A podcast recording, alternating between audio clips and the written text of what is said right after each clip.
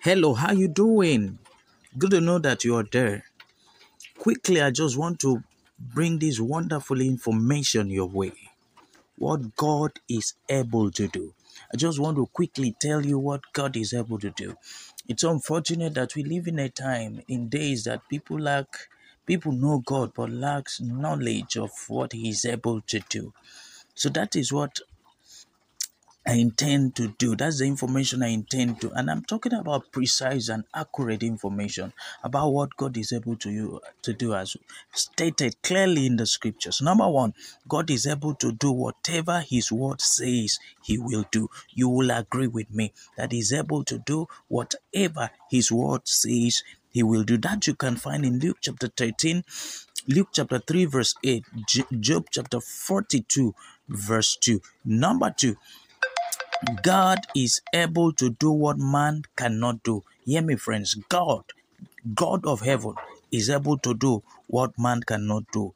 He's able to do what man cannot do. What no man can do, God is able to do. Number three, God is able to do what His word says. He, you can ask whatever within the confine, within the confine, the jurisdiction, the confine of His word.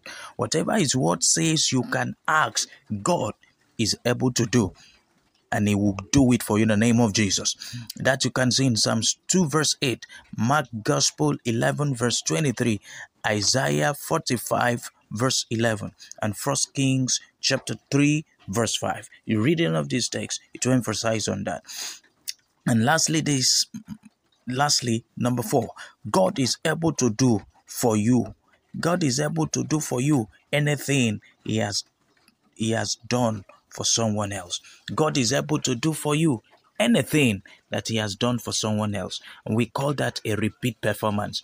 Bible is speaking in hebrews says for he's the same yesterday today and forever. He's the same yesterday. Whatever he did yesterday he can do it today.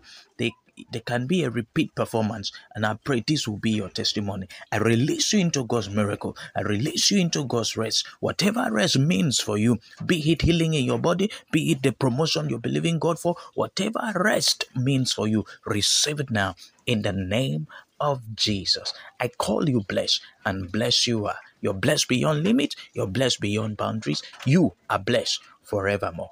Love you.